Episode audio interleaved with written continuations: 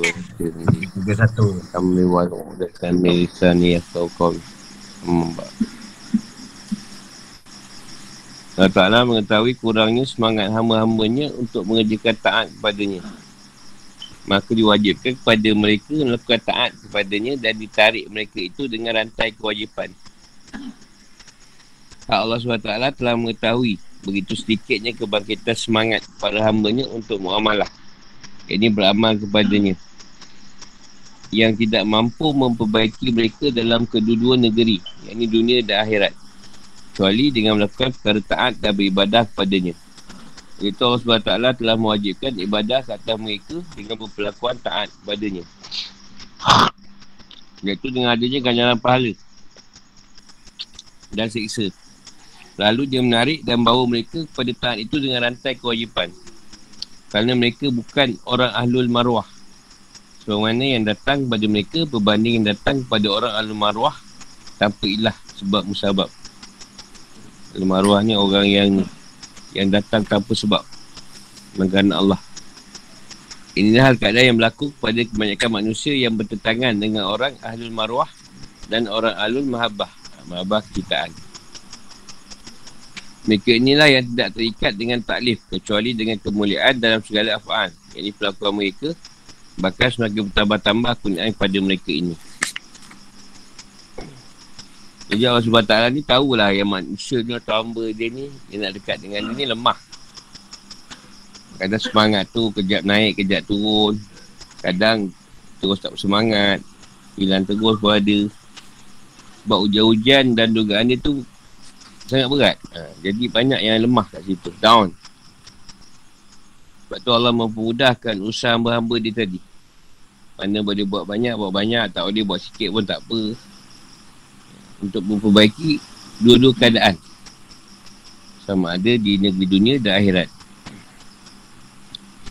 Jadi dengan sebab Tuhan nak bagi hamba dia tadi bermacam-macam ganjaran jadi dia wajib ke ibadah tu. Supaya taat pada dia dan sampai yang tak dapatlah siksa yang tak dapatlah ganjaran pahala jadi diikat kita ni tadi dengan rantai kewajipan. Maknanya setiap perkara wajib buat, kita kena buat. Kena si komah kan. Itu dengan orang yang bukan ahlu marwah. Ahlu marwah ni orang yang dah suci bersuci dia lah. Dia buat satu tu dah kerana Allah. Bukan sebab lagi. Jadi orang yang nak bersebab ni tadi, permulaan dia mesti buat. Amalan tak dah patuh, apa ibadah yang tu ada letak. Sebagai itu syarat dia. Sebab dia buat ibadah ni masih bersebab lagi. Masih ada kerana tu, kerana ni, kerana pahala, kerana nak ganjaran, kerana nak rezeki. Itu orang ahli sebab. Jadi sebab tu banyak orang syariat atau orang awam atau orang biasa jadi banyak pertentangan dengan orang alum arwah dan orang alum habah citaan. Sebab mereka ni tak terikat dengan sebab. Mereka buat kerana Allah. Tak ada buat ni sebab ni, buat ni sebab ni. Pergi masjid sebab nak orang tengok pergi masjid. Tak ada. Dia nak pergi masjid ke nak semayang dia semayang tak masalah pun kat dia. Dia tak terikat dengan satu keadaan. Tu dia orang macam ni makin bertambah lah kemuliaan mereka. Dan bertambah lah kunian Allah pada mereka ni. Mereka buat memang khusus kerana Allah dan untuk Allah ha, bukan ada sebab-sebab tertentu dia buat dia tadi semayang semayang lah ini dah wajib semayang. Tuhanmu kagum dari Tuhanmu kagum daripada kaum yang ditarik. Yang ini diiring menuju ke syurga dengan rantai. Sebab itu Allah SWT telah mewajibkan anda buat taat. Yang beribadah kepadanya. Sedangkan pada hakikatnya tiada mewajibkan apa-apa kepadamu. Melainkan semata-mata supaya masuk ke dalam syurganya. Ini kerana Allah Ta'ala telah menganugerahkan anda iman. Sebagai sebab untuk menjunjung segala perintahnya. Sedang tak ada nikmat, tiada mustahak. Maka dengan rahmatnya itu, diwajibkan syurga. Kerana rahmat itu terhasil dengan wasitah. Ini perantaraan datangnya. Datangnya segala nikmat tanpa sebab lantaran kunian Allah Ta'ala tu terus menerus. Tanpa henti-henti. Yang mana wujudnya atas sebab. Ingatilah. Bahawa syurga itu wajib dengan iman, bukan dengan amal. Maksudnya sabda Nabi SAW mafumnya. Tiada masuk syurga seorang dengan amalnya. Lalu mereka berkata, tiada engkau ya Rasulullah. Maka sabda baginda, tiada aku. Maksudnya, atas aku sendiri pun tak akan masuk syurga dengan sebab amal. Kecuali lah orang yang berpegang kepada rahmatnya. Tiada, tiada masuk syurga seorang tu dengan amal. Mereka dengan rahmat Allah. Jadi daripada hadis tu menunjukkan isyarat bahawa syurga itu wajib dengan iman. Sedangkan darjat itu adalah dengan segala amal. Jadi nak masuk syurga kena ada iman. Nak naik darjat di Tuhan tu kena dengan beramal. Itu syarat yang diletakkan. Ketahuilah bahawa hak Allah SWT sudah sedia maklum tentang hamba-hambanya itu ada yang daif dan ada yang kuat. Maka sebab itulah diwajibkan segala yang wajib dan menyatakan segala yang haram. Bagi yang daif itu mereka telah memendekkan dengan melaksanakan apa yang diwajibkan dan meninggalkan apa yang diharamkan. Dan dalam hati mereka cuma ada dalam hati mereka tidak ada perasaan cinta. Cuma adanya cinta itu apa yang dipertanggungkan kepada mereka dengan muamalah atau beramal daripada tiada diwajibkan. Baiknya bagi yang kuat iaitu yang ahlul fahmi. Mereka menjadikan setiap waktu atau detik saat itu waktu yang satu. Bagaimana Syekh kata Syekh Abu Asal adalah pada setiap waktu itu ada bagian ubudiyah yang dikenaki oleh Allah hak Allah SWT kepada anda dengan hukum Rabubiah. Jadi tuan ni sukalah rantai ni dimaksudkan suka pada hamba-hamba dia yang ikut perintah dia. Macam lembu cocok hidung lah. Tuan tu suka kita tu macam tu. Ikut je apa dia nak. Ha, ni yang dia menunjuk ke syurga pun dengan rantai tu. Rantai taat. Sebab tu kat kita ni kalau dibahaskan, mana dulu? Iman ke Islam? Jawapan ni. Iman dulu ke Islam dulu? Ha, jadi setiap kali tu mesti dengan iman dulu. Sebab tu semua orang beriman sebenarnya. Iman ada. Islam ni tak cukup. Mesti asalnya orang betul beriman. Daripada iman datangnya Islam. Islam dulu baru beriman. Sebab tu orang nak masuk Islam tu, dia dah ada iman tu. Sebab semua roh manusia ni tadi dah, dah berjumpa dengan Tuhan. Dah melapaskan alastu berat bikum. Eh, dah melapaskan, melapaskan kalu bala syikna tu. Dia Tuhan tanya, alastu berat bikum, kalu bala syikna, kata dia. Kata dia, dia bahkan. Yang Allah itu melampaui. Bahkan maknanya melampaui. Bukan sekadar Tuhan saja. Semua ini dia. Pada roh tu. Asal daripada situ. Sebab tu amal ni tu orang tak pandang. Daripada segi surga. Sebab surga tu dengan cerita rahmat dia. Dengan keimanan kita. Sebab tu semua orang layak masuk surga. Kau beriman. Walaupun yang macam mana pun. Masuk neraka masuk surga juga lepas tu.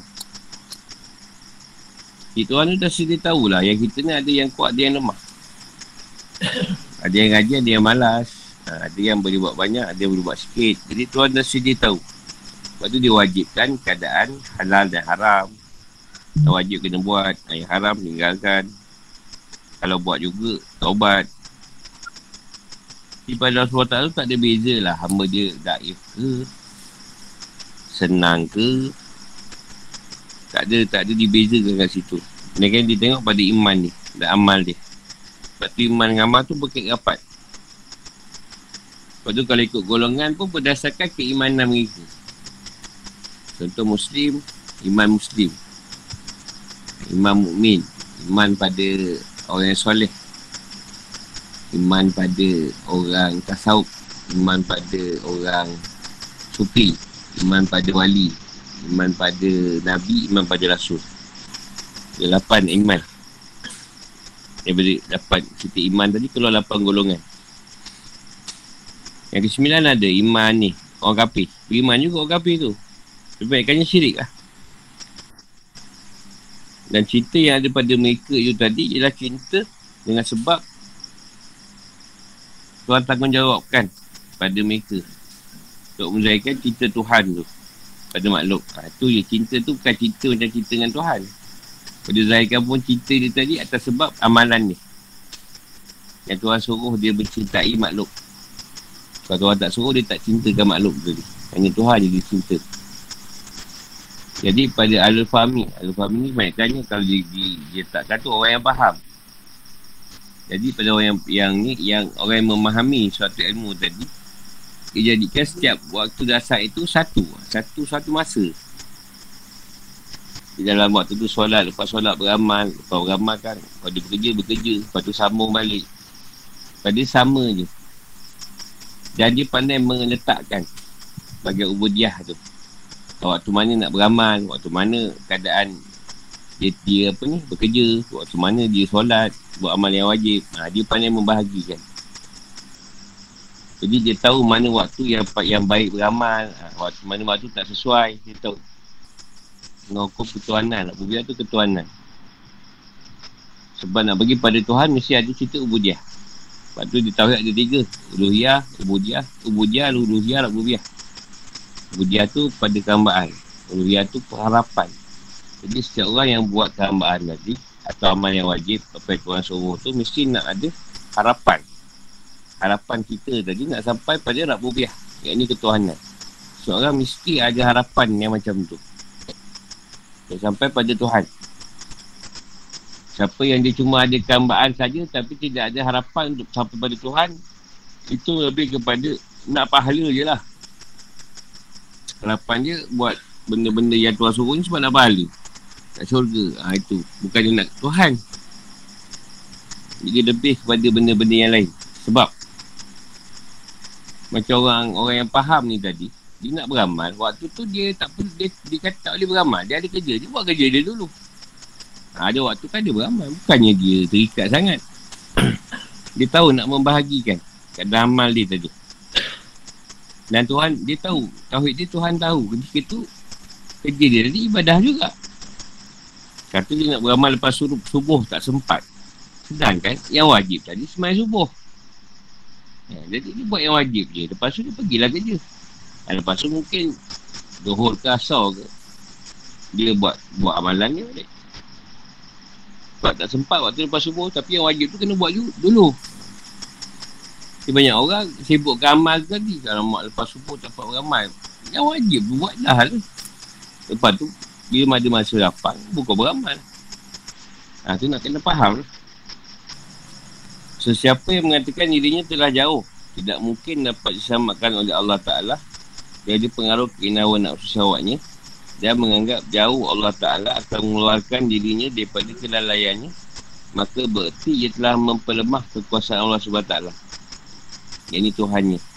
Dan siapa yang menemahkan kekuasaan yang ini kudrat Tuhannya maka sungguhnya ia kupur atau hampir kepada kupur sedang Allah Ta'ala atas setiap sesuatu maha berkuasa Sesiapa yang diperhambakan oleh keinginan nafsu syahwat dan diperintah oleh kealpaan dan kelalaian maka tidak wajar ia mengatakan dirinya telah jauh. Dan tak mungkin dapat diselamatkan oleh Allah Ta'ala. Daripada tuan hawa nafsu syawatnya dan dihindarkan oleh Allah Ta'ala dalam keadaan kelalaiannya. Keadaan apa yang dilihatnya berupa hukuman dan putusannya sendiri. Ini kerana agar pada demikian boleh menemahkan kekuasaan Allah SWT sedangkan Allah Ta'ala itu bersifat dengan maha kuasa atas segala sesuatu Seorang muakik yang harip berkata, saya berasa kagum terhadap orang yang ada padanya jalan kepada Tuhannya. Bagaimana kehidupannya dan lain-lain. Sebagaimana firman Allah Ta'ala, mafumnya, kembalilah kepada Tuhan kamu dan serahkanlah kepadanya.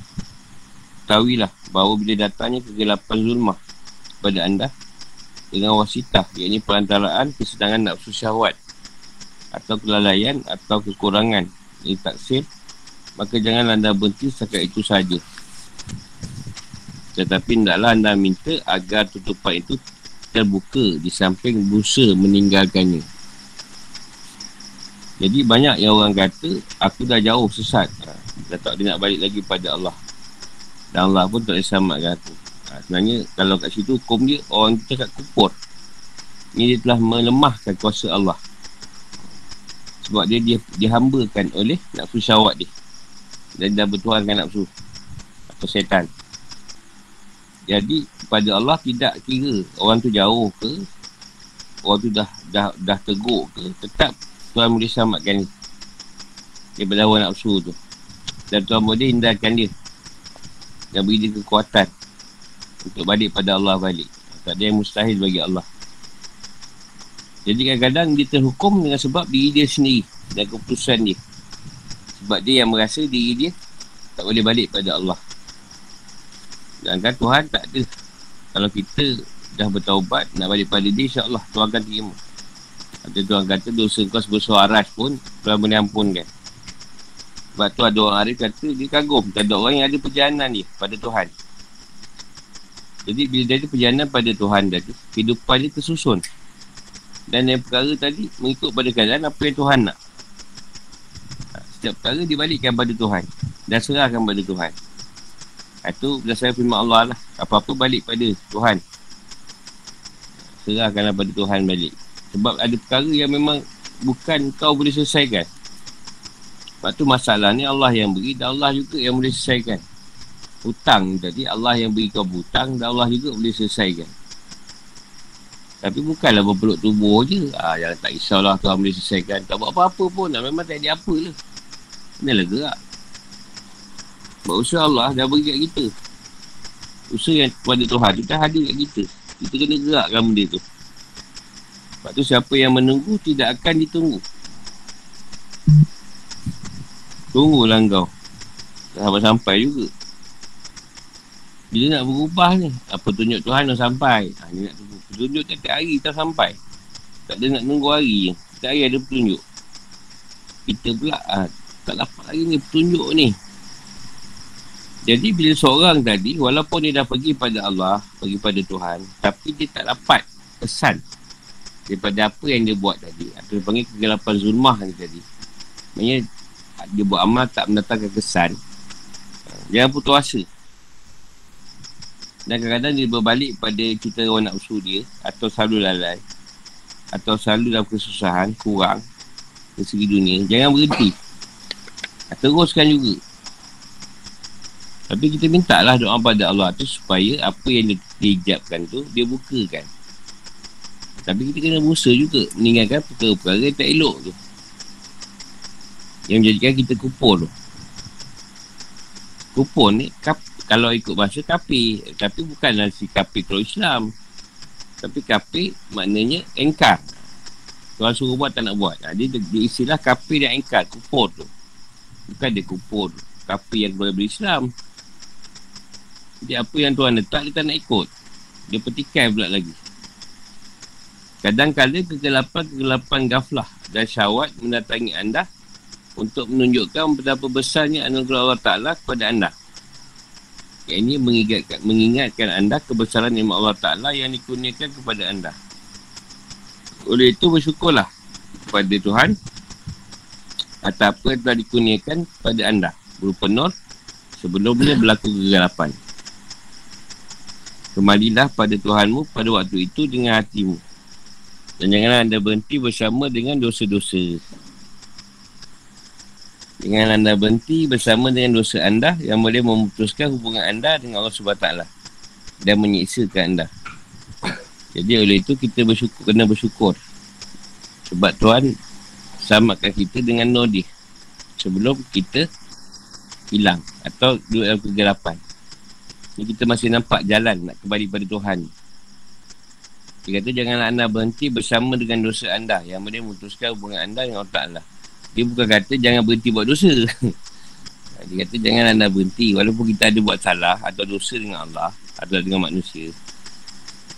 Yang boleh membuatkan kita putus dengan dia. Tapi jangan ni. Jangan put- jangan berhenti. Teruskan juga. Sebab kalau kita tak teruskan, Tuhan akan seksa kita. Dengan ujian yang lebih berat lagi. Sebab kita tinggalkan ni. Ketahuilah bahawa gelap itu lawannya terang maka tidak akan jadi terang kecuali dengan lawannya gelap. Setiap kegelapan itu ada atas kadar terangnya. Bagaimana yang dikatakan orang, sesuatu itu dapat dikenal dengan lawannya. Dan dengan lawannya itulah ternyata sesuatu. Jadi sesuatu yang datang ke atas anda berupa kegelapan tak berhijab dan lenyap yang ini gaib dalam kegelapan malam yang terhalang. Dan terpisah adalah bertujuan supaya diperkenalkan yang ini menunjukkan kepada anda kadar atau betapa besarnya anugerah Allah Ta'ala yang dikurniakan kepada anda berupa nota jali dan hudur rasa keberadaannya Dan yang ini merupakan akhir kesudahan hampir dan sampai. Kesemuanya itu adalah merupakan nikmat yang sempurna ke atas anda daripada yang tidak diketahui. Dia setiap perkara tadi dia lawan ni. Gelap lawan dia terang. Terang lawan dia gelap. Dia setiap, setiap perkara yang gelap tu pasti ada terang. Penghujungnya. Dia setiap perkara yang terang tadi yang berbahaya ada kegelapan di penghujungnya. Dan setiap kegelapan tu ada kadar dia. Terang dia. Oh, kegelapan macam ni. Gelap malam macam sekarang lah. Kalau gelap dalam rumah lain. Gelap kat dalam tandas lain. Gelap dalam kubur lain. Setiap cahaya tu ada kadar dia. Mengikut pada apa yang Allah letak pada kita. Dan hijab yang Allah Ta'ala letak tu banyak. Beratus ribu hijab pada diri manusia tu. Yang perlu kita harungi. Dan yang buka hijab tadi Allah juga. Sebab tu gelap malam ke atau terang yang siang tadi nak menunjukkan. Dipisahkan malam dengan siang tu. Nak menunjukkan yang berapa besarnya. Anugerah Allah Ta'ala. Pada manusia tadi. Ibarat perkara yang jahat dan perkara yang baik. Dah ada sepadan ni. Kalau malam dengan siang sepadan dia subuh. Malam buat ke siang subuh. Ha, kalau siang nak pergi ke malam sepadan dia kat, mag- kat maghrib. Jadi mana yang mendapat nur tajali atau kenyataan nur yang Tuhan bagi dan rasa hampir dengan Tuhan tu itu dah hari kesudahan dalam perjalanan dia Iaitu nikmat yang sempurna atas anda dan yang lain tidak diketahui nikmat macam mana. Anda sendiri yang rasakan keadaan tu. Masing-masing punya perjalanan tak sama. Perjalanan sama. Kedapatan tu berlainan. Ada yang dapat macam ni, ada yang dapat macam ni, ada yang dapat macam tu. Sesiapa yang tidak mengenal keadaan nikmat, yang ini menyedari betapa besar nikmat itu yang diterimanya, nescaya ia akan diberitahu harga kebesaran nikmat setelah tidak adanya. Eh, ini hilangnya nikmat itu daripada dirinya. Sehinggalah ia kembali kepada Tuhannya dengan kebencian. Apabila ia tidak dapat berhadap kepadanya untuk berbakti. Siapa yang datangi nikmat dunia maupun nikmat akhirat sedang ia mengetahui dan takik bahawa nikmat itu merupakan anugerah Allah Ta'ala dan limpah kunianya kepadanya tanpa melihat wujudnya yang fana. Maka ini berarti ia sedar dan tahu betapa besar harga nikmat yang dia terima. Siapa yang jahil tentang nikmat itu dengan wasitah pemerhatiannya kepada wujudnya dan bukan pada pandangan makrifahnya terhadap apa yang menjadikannya ini berarti dihilangkan nikmat itu daripada dirinya dan ia akan mengetahui harga kebesaran nikmat itu setelah tidak adanya nikmat itu atau lenyapnya nikmat itu jadi kebanyakan manusia tidak mengetahui nilai keadaan nikmat itu kecuali setelah nikmat itu hilang lenyap daripada mereka. Antara alpa dan lalai. Itu telah mengalahkan mereka ketika mereka memperolehnya. Syekh Asakati berkata, siapa tidak mengetahui betapa besar nilai harga nikmat, sudah pasti nikmat itu akan dicabut dalam keadaan ia tidak mengetahui, yang tidak sedar. Qudail bin Iyad, rahimahullah, alaihi berkata, Apabila nikmat itu baik, maka jadikanlah ia mensyukuri nikmat itu sebagai balasan. Apabila anda ingin berdiri pada yang wajib, menaik kewajipan, haknya Allah Ta'ala. Dia siapa yang diberi nikmat oleh Allah ni tadi, sedang ia mengetahui dan berpegang bahawa nikmat itu adalah kunian Allah pada dia, anugerah. Tanpa melihat pada wujudnya yang panak atau wujudnya yang binasa. Maknanya, contoh kita diberi suatu perkara lah. Kita tak cari sebab lagi. Sebab apa Tuhan beri kat kita. Kita syukuri terus. Ha, itu cerita dia lah. Ni, hanya Allah bagi lebih lah. Pasal eh. Aku buat apa ke? Ha, terus dia tak ada pertikaian kat situ. Dia dapat, dia ambil je. Dan lepas tu baru dia tahu, oh duit tu bukan duit dia, nak kena bagi kat orang. Jadi, Janganlah sampai kita lupa nikmat tu sehingga Allah tarik balik. Ketika tu baru kita rasa menyesal. Sebab Tuhan dah tarik nikmat tu. Dan Tuhan kalau tarik nikmat tu tanpa kita perasan. Dan seorang tu biasanya tak tahu nilai nikmat yang Tuhan bagi. Setelah nikmat tu hilang daripada dia, boleh sedar. Betapa besar nikmat tu. Tapi ketika Tuhan uji, eh ketika Tuhan bagi nikmat tu, dia tak sedar. Betapa besar nikmat tu tadi. Tapi kalau tak ada kat kita, barulah sedar. Macam banyak orang lah masa hidup tak dipedulikan. Dah mati barulah anak-anak kadang rasa menyesal. Sebab masa hidup tadi tidak dihargai. Orang tua tak ada barulah dia rasa sedih kehilangan. Jika nikmat tu baik, syukurilah nikmat tu. Itulah balasan yang Allah bagi kita. Maka janganlah anda merasa heran ini bingung. Katanya nikmat Tuhanmu Nikmat Allah Ta'ala betul-betul kepada anda Untuk menunaikan kewajipan bersyukur anda kepada yang memberi nikmat itu Maka perasaan demikian berarti merendahkan harga diri anda di hadapan Allah Ta'ala Itu yang terjadi hasil daripada pandangan anda kepada diri anda sendiri Jadi janganlah kita rasa heran Bila nikmat yang tadi berturut-turut ke atas kita. Dan tidak wajar kita nak berasa heran. Untuk kita melaksanakan kewajipan mensyukuri nikmat itu. Dalam keadaan anda melihat diri anda sendiri dengan taufiknya. Dan ingin menerimanya. Lalu anda meninggalkannya. Sungguhnya Allah Ta'ala telah mengangkat yang ini meninggikan kedudukan anda dan pekerjaan anda. Dan menjadikan sedikit pada anda itu begitu banyak. Serta memperlihatkan kepada anda begitu baiknya kurniaannya untuk anda. Sal Sa'al bin Abdullah radhiyallahu berkata tak ada satu nikmat pun kecuali membaca Alhamdulillah. Itulah yang lebih afdal. Maka sunnah benar itu ialah anda kerjakan untuk Allah Ta'ala sahaja. Tak ada apa yang disuruh. Dengan sekali nikmatnya. Dalam keadaan anda tidak menderhaka kepadanya. Bahkan anda memujinya atas nikmatnya. Padahal anda mengira anda menerima sedikit. Sedangkan dikurniakan yang banyak. Tanpa ilah dan sebab.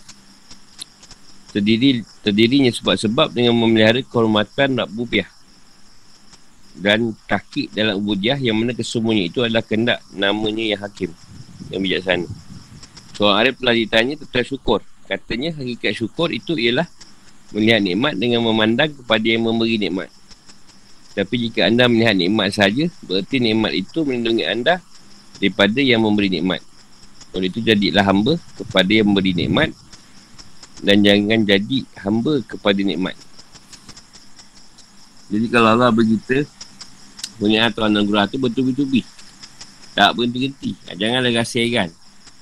Kenapa Allah bagi ni? Macam lah dapat. Sekali aku tak payah rasa. Allah nak bagi kita bersyukur pada apa yang dia beri. Banyak ke sedikit. Kadang kita rasa sikit sebenarnya banyak. Kadang kita rasa macam banyak tapi sedikit. Sebab ketika itu Tuhan dah meninggikan kedudukan kita Dan pekerjaan kita tadi Yang benda sikit jadi banyak Itu dipanggil keberkatan Ada keberkatan Allah pada kita Dia kata RM10 pun tak habis Bukan RM10 tu tak habis. Dia bawa RM10 nak makan. Di kedai ni orang belanja. Kan tengah hari dia, dia bawa RM10 tu lagi. Orang lain belanja pula. Petang nak ngeteh Orang lain belanja. Tu yang tak habis RM10 dia kita kan buat 200 Tiba-tiba orang tu kata ah, Saya nak zakat sikit. Satu setengah lah. Bayar. Kita pun Ah Itu yang kata Tak payah kasih kan. Ah, Itu Allah nak bagi. Yang penting kita syukur Saya lah terfikir-fikir Kenapa hari ni macam-macam dapat Koktel dapat Bikai Macam-macam lah Dia bagi Saya rasa kan Kadang tak bagi langsung pun jangan rasa hairan juga. Kerana tak ada langsung. Biskut je. Biskut pun tak ada. Lepas tu kata Sal bin Abdullah tadi, ha, dia ni menikmat tu, ya, tak ada apa yang lebih baik. Dia, dia berkata, Alhamdulillah. Ha, itu lebih afdal. Baliklah pujian tu pada dia yang memberi. Sebab apa yang Tuhan suruh kau dah buat. Sebab kau tak meneraka kepada Tuhan. Ha, jadi, makin bertambah nikmat yang Allah bagi. Atau yang kata kita duit sikit, kita sedekah ke orang, Tuhan tambah lagi banyak. kita guna lagi, sedekah lagi, tuan tambah lagi. Tak habis-habis. Dan dia bagi kita bukan apa bukan ada apa, tak apa sebab. Dia bukan nak balasan. Dia bagi je, ambil je. Dia sebab setiap perkara tadi, dia letakkan pada namanya yang nama dia bijaksana, yang hakim tadi. Untuk memelihara kehormatan dia sebagai Tuhan. Dan sebab pegangan kita pada kehambaan kita yang baik tu tadi. Maka dia beri kita nikmat yang macam-macam. Atau yang kata Arif tu, hakikat syukur tu ialah punya nikmat dengan mandang pada yang beri nikmat. Ha, bukan bersyukur pada nikmat tu, tapi pada yang beri nikmat tu kita bersyukur. Kita bersyukur pada nikmat pula. Ha, bukan kepada yang beri nikmat tu, pada Tuhan. Soalan. Ni bab ni. Ni bab sedang faham lah. Kau punya mendalam sangat. Ya, tanya. Manikmat. Dia, yang ni dia berceritakan satu keadaan yang bila masa, walaupun kau diuji tadi, tetap nikmat, nikmat kau beri, kau terima kan. Walaupun kau diuji, nikmat tu tak ada dah ujian tu. Ha, jadi kena bersyukur lah kan nikmat tu tadi. Maknanya bukanlah masa kau diuji tadi tak ada nikmat langsung. Tak. Nikmat tu tak ada. Nikmat makan kenyang. Nikmat mandi basah. Nikmat berak kan. Nikmat dapat masuk jamban. Yalah, kalau tak dapat nikmat masuk jamban pun masalah juga nak berak-berak berterabur. Ha, bagi macam kucing pula. Cik pasir. Nikmat tu jamban tu. Ha. Tak boleh lagi cerita cerita daripada semalam cerita jamban. Jadi walaupun kita diuji dengan kesusahan atau apa masalah tapi nikmat tu tetap Tuhan bagi. Nikmat rasa sedap, makan kicap pun sedap, makan telur dengan kicap pun sedap. Ada ikan milik goreng pun tu, tu sedap pula. Sama belacan pun sedap. Itu nikmat tu lah. Tu yang kau rasa pelik tak? Makan sambal belacan tadi macam Berpuaka sambal tu. Ha. Sedap ni tadi. Padahal selalu tak sedap pun. Hari tu memang sedap. Ha, Jangan pelik lah. Kalau bagi kau syukur je lah. Mana tak sedap pula sambal belacan. Hari ni sedap pula Memang tetap ada dia bagi. Walaupun dia uji kita.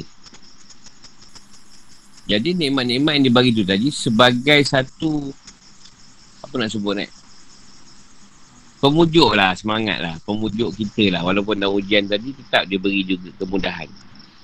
Uji tetap uji.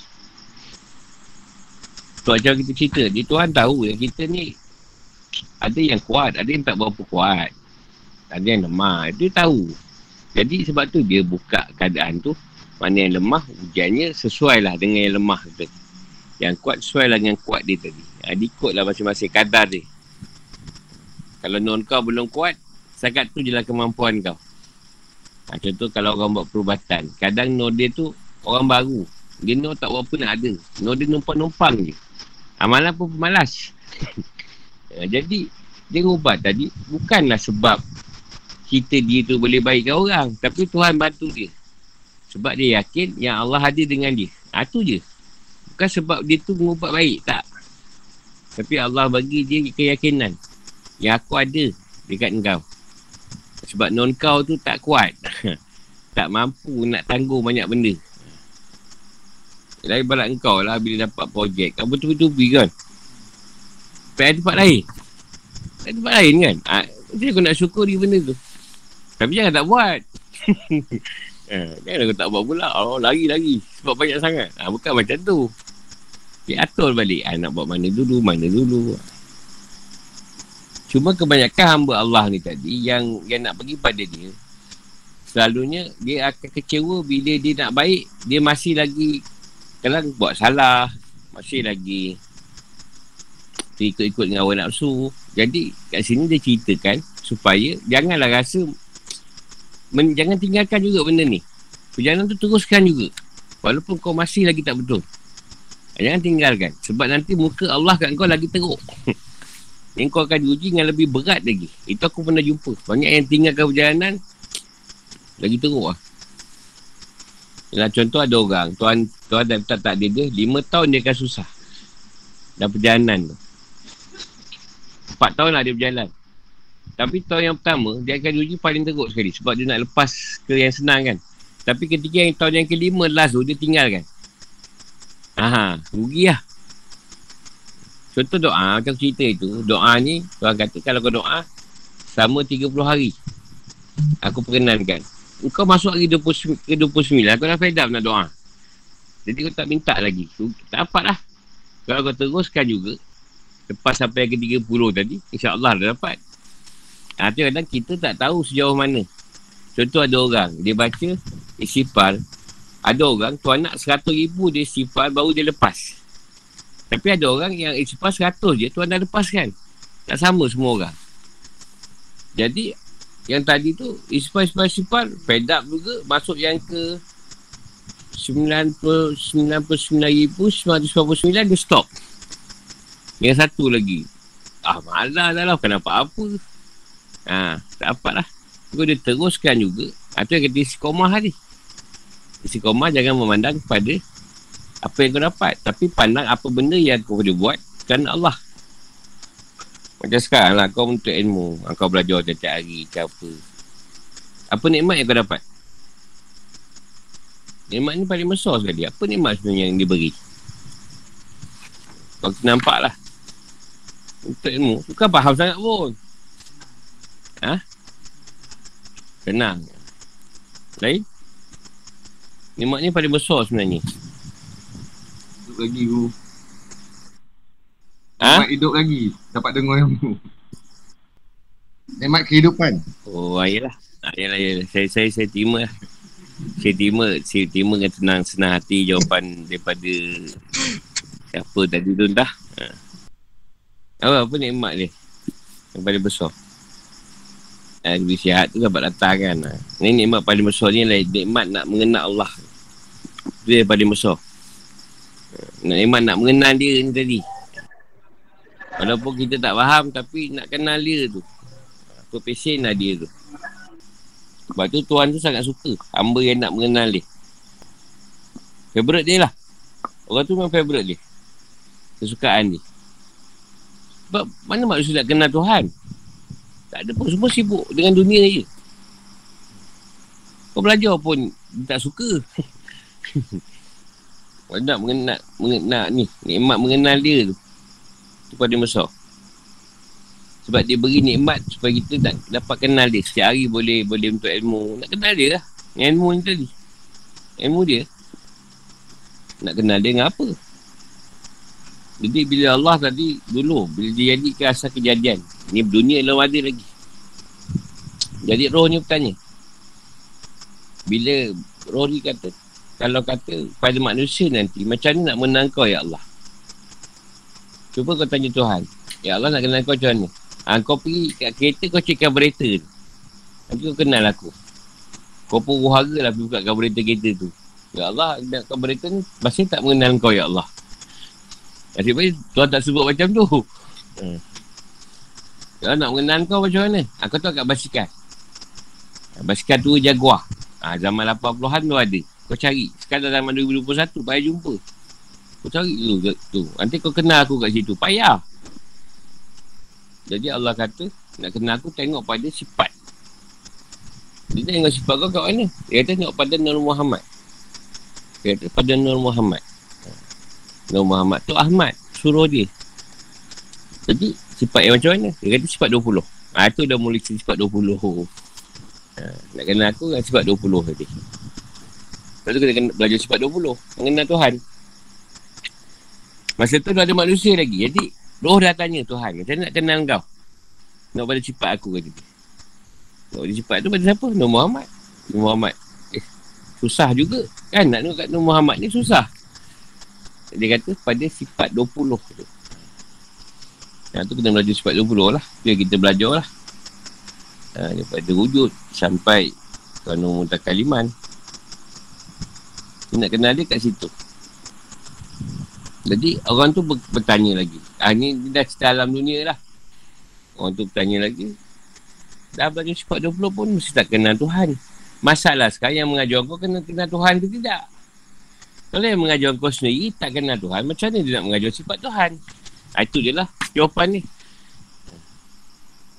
Kau lagi sekolah agama, kau jaga ustaz ustazah, ustaz ustaz ustazah tu kenal Tuhan ke tak? Masa ajar tu, dia pun tak faham. Dia baca kitab je. Allah wujud tidak. Ha. Muhalafah tu di hawa di si. Macam kau, Engkau kau kenal aku nak dia orang lain. Kau kenal lah. Kenal aku ni, ni. Sekali kau jumpa aku. Kau pun cerita. Ustaz tu ni. Okay, aku ni dengar cerita kau. Ha, macam. Kerana engkau tahu cerita. Tapi kau tak kenal. Ha. Sedangkan orang yang kau cerita ada depan kau. Macam mana? Tapi itu juga engkau mengenal nak mengenal Tuhan. Tapi kau kau ni tahu cerita je. Tapi kau tak kenal dia macam mana? Gimana kata kau tengok gambar. Ha, tu gambar, gambar aku. Ha, gambar Abang Bakar. Abang Bakar mana? Tu gambar dia saja. Dia ni, dia ni. Yang terpacak ni. Begitu ke Tuhan? Ada zat dia. Faham? Macam faham? Ha, ni kita mula tahu cerita dulu. Jatuh cerita. Baru pergi pada pengenalan dia. Bila juga jumpa aku, aku cakap sebenarnya yang kau cerita tu aku lah orang ke. Awak eh. Kau gembira tak? Mesti kau gembira. Sama ni dengar cerita je lah. Dapat jumpa live lah. Macam tu lah dengan Tuhan. Mana dengar cerita tu Sampai satu masa dia muncul. Tapi kau tak kenal dia. Dia yang akan kenalkan dia dekat kau. Ah, tu yang best tu. Tapi kalau cerita dia pun kau tak tahu macam mana dia nak atas kat kau. Kau pun tak tahu kenal tak kenal dia. Jadi nak get kat kau. Kau takut tak kenal kau, tiba datang rumah, nak masuk rumah, yang harap. Apa hal dia ni? Mengenal lah lah. Nak masuk syurga, tapi tak kenal yang bercerita syurga. Macam mana nak masuk syurga? tiket dekat dia. Tiket ada, tiket, tiket, tiket. Eh. Ha, tu yang masalah tu. Masalah. Tak nak. Tak tidur. Selamat. Kak Longkai minta tutup mic Kak Longkai. Longkai tak buat hati gitu ikan tak dapat banyak. eh, kau ni nak 10 ekor tadi. Awal-awal lu. Awal-awal lu bila kita lahir. Benda tu memang ibu bapa kita ajar. Kau mesti mengenal lu benda ni. Ha, ni senang kerja mak ayah kita. Apa benda tu?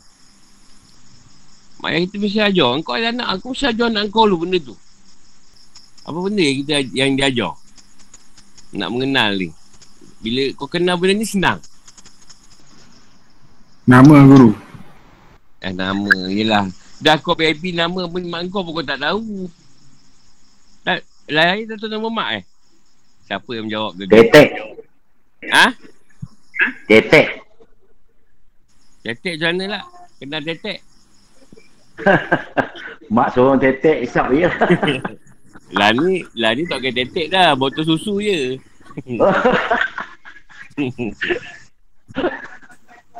Suara guru, suara. Suara tak juga.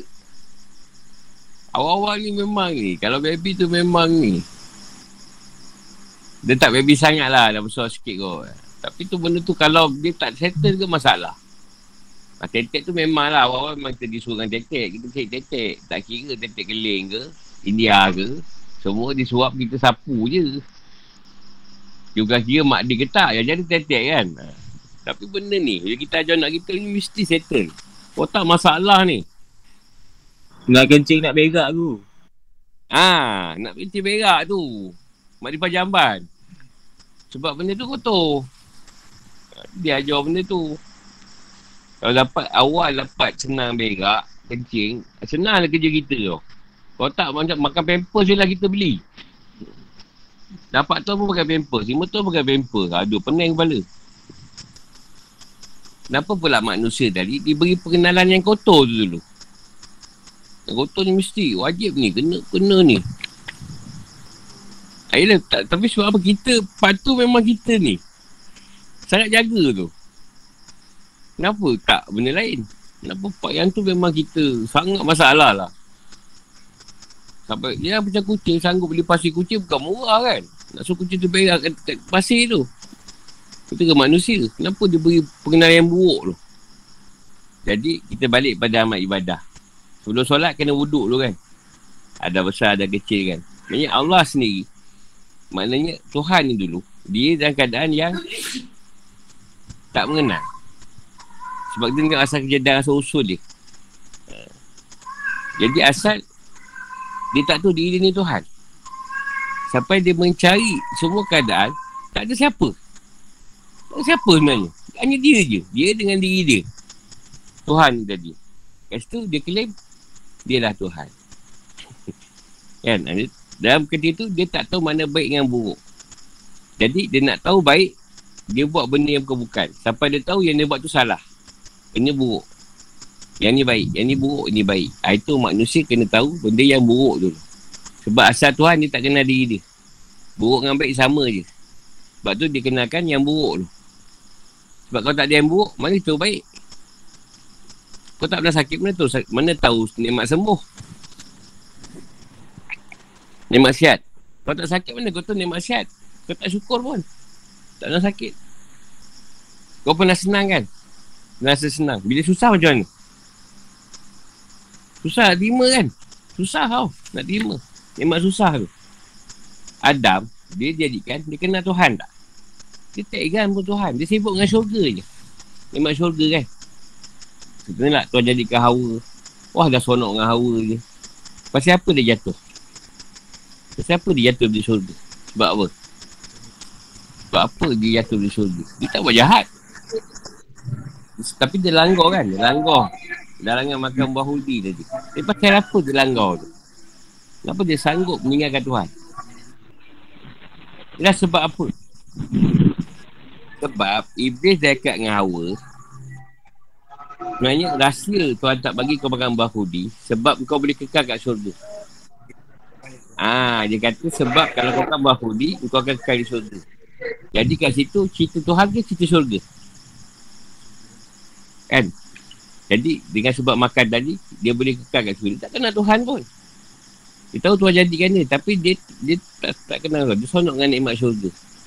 Sampai dia nak mengekalkan nikmat syurga tadi Dengan sebab Iblis sudah masuk cerita-cerita Kekal di syurga Dia pun makan buah hudi tu. Tapi apa jadi kat dia? Kekal atau tidak? Ha, itu asal usul kenapa kita cari syurga. Dengan Adam. Adam makan buah hudi sebab nak mengekalkan diri kat syurga. Bukan sebab nakkan Tuhan. Jadi Adam pun jatuh diturunkan ke buka bumi. Dia rasa susah tak? Dia bertaubat tak? Berapa lama dia bertaubat tu sampai Tuhan timur. Rabbana zolam nak ampus sana. Ampus sini. Ha, ampus sini tak ada lah. Jadi manusia ni hanya akan pergi pada Tuhan bila dia susah. Cerita tu dah ada asal-usul tu. Kau tahu cerita Adam tu. Ha, kau tak terfikir benda tu. Memang kau tak sampai nak fikir. Aku cerita kan. Kalau kau tahu manusia macam mana, itulah cerita Adam. Dia dah jatuh, dah tak dapat nikmat syurga, barulah nak minta ampun dengan Tuhan. Barulah nak balik pada Tuhan balik. Bola rasa isap. Barulah rasa nikmat syurga tu sangat besar. Bola nak bertaubat. Itulah Adam macam kita ni tadi. Pun sama je. Sama je. Kita akan sama macam apa yang Adam dijadikan. Dia pilih Adam tadi. Tidak aku jadikan manusia sebagai khalifah di muka bumi. Adam tadi. Adam tu khalifah. Tapi Muhammad tidak. Muhammad, dia kata Muhammad siapa? Muhammad ni siapa? Muhammad ni pesuruh ha, Rasulullah pesuruh aku. Beza tak? Pesuruh dengan khalifah. Ha, Jadi bila Nabi Muhammad Rasulullah tu pun Dia pesuruh ha, Khalifah? Siapa yang pertama ambil? Abu Bakar. Apa Rasulullah wafat Khalifah dia Abu Bakar dia bagi khalifah. Ha. Rasulullah dia tak bagi khalifah. Rasulullah ya. Khalifah Rasulullah dia tak sebut Ya Khalifah Rasulullah dia sebut Rasulullah Tapi lepas Rasulullah siapa? Abu Bakar. Abu Bakar jadi khalifah. Macam aku ke? Aku tak bukan pengurusi madrasah. Pengurusi madrasah Abu Bakar. jadi Tuhan menjadikan Adam sebagai khalifah. Muhammad tu pesuruh. Jadi bila kita zahir Adam, kita jasad Adam. Yang menyuruh Adam tadi siapa? Muhammad kat batin. Muhammad ni akan memimpin Adam ni tadi. Jasad kita untuk mengikut corak yang Allah nak. Sebab tu kena tahu cerita Adam dengan cerita Muhammad. Jadi Muhammad yang dalam kita, batin kita akan mencorak zahir kita. Oh ni cerita tinggi sikit lah. Oh, ini cerita siapa faham-faham lah. Tak faham pun lantak kau lah. Bukan masalah aku. Yang penting aku dah cerita. Yelah sebab nak Muhammad tadi supaya Adam tadi mengikut apa yang Muhammad. Yang pesuruh Allah letak. Yang Rasulullah letak. Jadi dapatlah kita menzahirkan Muhammad tadi pada Adam. Jadi amanah tablik padona pada jasad kita. Boleh jasad kita elok. Yelah sibuk nak matikan Adam tapi tak tahu cerita Muhammad. So, Muhammad tak nak ikut. Kata Muhammad dia menzahirkan cerita Adam tu. Nak bawa keluar. Sebab Adam ni dia tak kenal diri dia. Dah tahu dah daripada awal dia tak kenal pun Tuhan. Dia sibuk dengan syurga je. Tapi dia nampak nama Muhammad tu. Kat syurga. Siapa ni? Dia kata suruh aku. Muhammad tu tadi. Tapi dia tak cari pun cerita Muhammad tu. Adam tak cari. Itu ke sekarang. Orang tak cerita Muhammad. Orang cari cerita syurga. Nah, sebab nikmat syurga tadi lebih sedap. Daripada nak pergi untuk ilmu ni susah. Ha, kita kan oh, kita Adam je lah. Ha, nak nikmat je. Nak syurga dunia lah. Bukan syurga akhirat. Kan benda haram tu kan sedap. Lepas tu kita awal lahir, kita tak tahu baik buruk macam mana. Kadang-kadang, memais. Tak tahu lagi baik buruk. Lepas tu kita menuntut ilmu. Kita tahu mana yang mak bapak kita ajar. Ha, ni tak elok, ni baik, ni tak baik. Ha, tu kita mula mengenal. Kecil-kecil mak kita dah ajar kita Allah yang Islam lah. Tu agama ni agama dia punya Tuhan lah. Dia, dia ajar pergi ke masjid, main Jumaat, puasa. Dia ajar daripada kecil. Sampai kita mula tahu tapi sampai situ je lah. Kita mungkin sekolah agama, lepas tu kan tak nak untuk ilmu lagi. Kita rasa dah cukup. Sedangkan kita belum mengenal Allah lagi. Lepas tu bila doa, tak diperkenalkan nak marah pula. Doa pun tak dapat. Kau doakan benda yang kau tak kenal. Mana nak dapat? Kau doakan benda yang kau tak kenal. Kan kau tak kenal aku. Kau minta aku, aku nak pergi. Sorry lah. Tak payah Tuhan lah. Manusia pun sama. Kau tak kenal aku tiba-tiba Pinjam RM20,000 Wah banyak cantik kau ni siapa ni Saya ni wali Allah Eh wali Allah pula Nanti kalau awak tak bagi nanti Tempat awak balik macam mana Tak ada wali Allah macam tu ha. Yelah sebab Tuhan ni tadi Dia sebenarnya Dia nak me- meletakkan keadaan tu semacam tu Contohlah kalau kata siapa nak cari dia, dia cari orang tu. Siapa yang nak nakkan dia, dia nakkan orang tu. Dan ada satu lagi, memang dia nak orang tu. Orang tu tak cari pun, macam Rasulullah lah. Tapi Rasulullah tetap cari dia juga. ha. Tapi dah Allah nak macam tu. Dia nak dunia ni tadi dengan sebab. Mesti ada bersebab. Ha, kau pergi belajar Azhar ke apa ke, mesti ada sebab dia. Dia nak. Sebab balik jadi ustaz Sebab balik nanti boleh buat cerita agama Ni ambil juga Mana yang dapat tu lah Ada soalan lagi? Maaf guru. Jadi cerita yang tadi ni maknanya Yang disuruh tu mesti nak mengenal yang menyuruh. Yelah awalnya Kenalah kenal dia. Ilmu tu tadi. Hmm. Maknanya kau kena untuk ilmu dulu Nak mengenal dia kan? Jadi bila kau nak mengenal dia, dia nak nak kenal kau tak? Tak, bila kau nak mengenal mengenal seorang tu, orang tu nak kenal kau tak? Contoh bini kau lah, Man. Ya, ya Ha, kau nak kenal bini kau, mesti kau kenal bini kau macam mana kan? Saya Kan tiba kau nak kahwinnya. Ya, ya Nak masa saya nak kahwin dengan awak lama. Lama Mekah, awak lama binti Mekah kan? ha, Tak ada Kak Rama tak nak kau nya. Saya, saya. Jadi kau terpaksa kenal Kak Rama ni macam mana. Lepas tu Kak, Kak Rama pun nampak macam bagus jugalah abang mantai ni.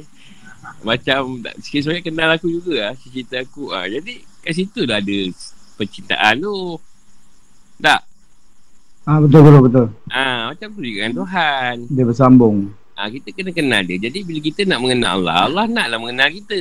Saya, saya. Bila kau nak mencari Allah, Allah Allah mencari engkau. Kau tak dapatkan dia, dia akan dapatkan kau. Dia akan kenalkan diri dia kat kau bila kau dah kenal dia. Jadi bila hmm. kau tak kenal dia, macam dia nak dia nak pergi kat kau? Saya, saya. Ha.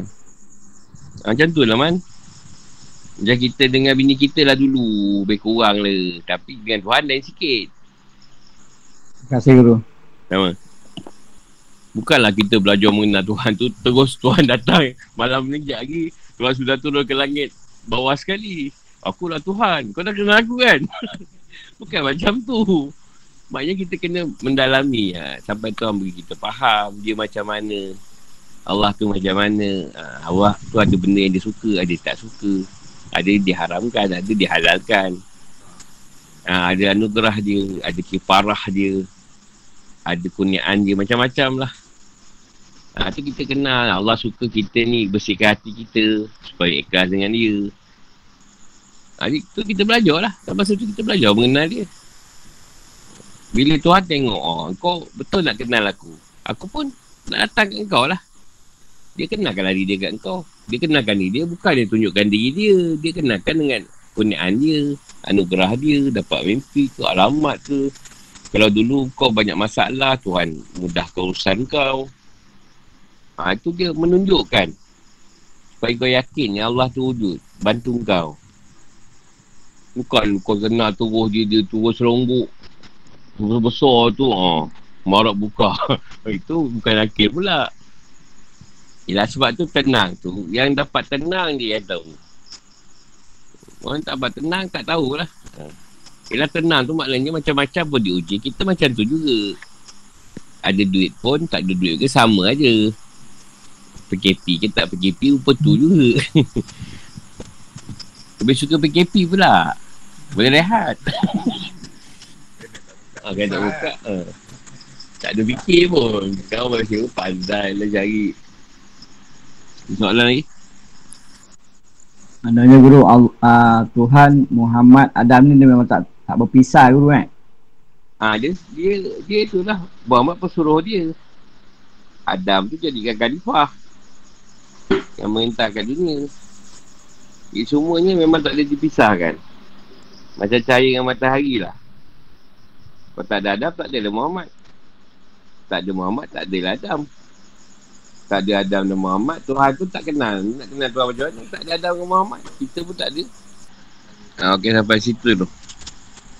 InsyaAllah memanah esok. Assalamualaikum. Kasih,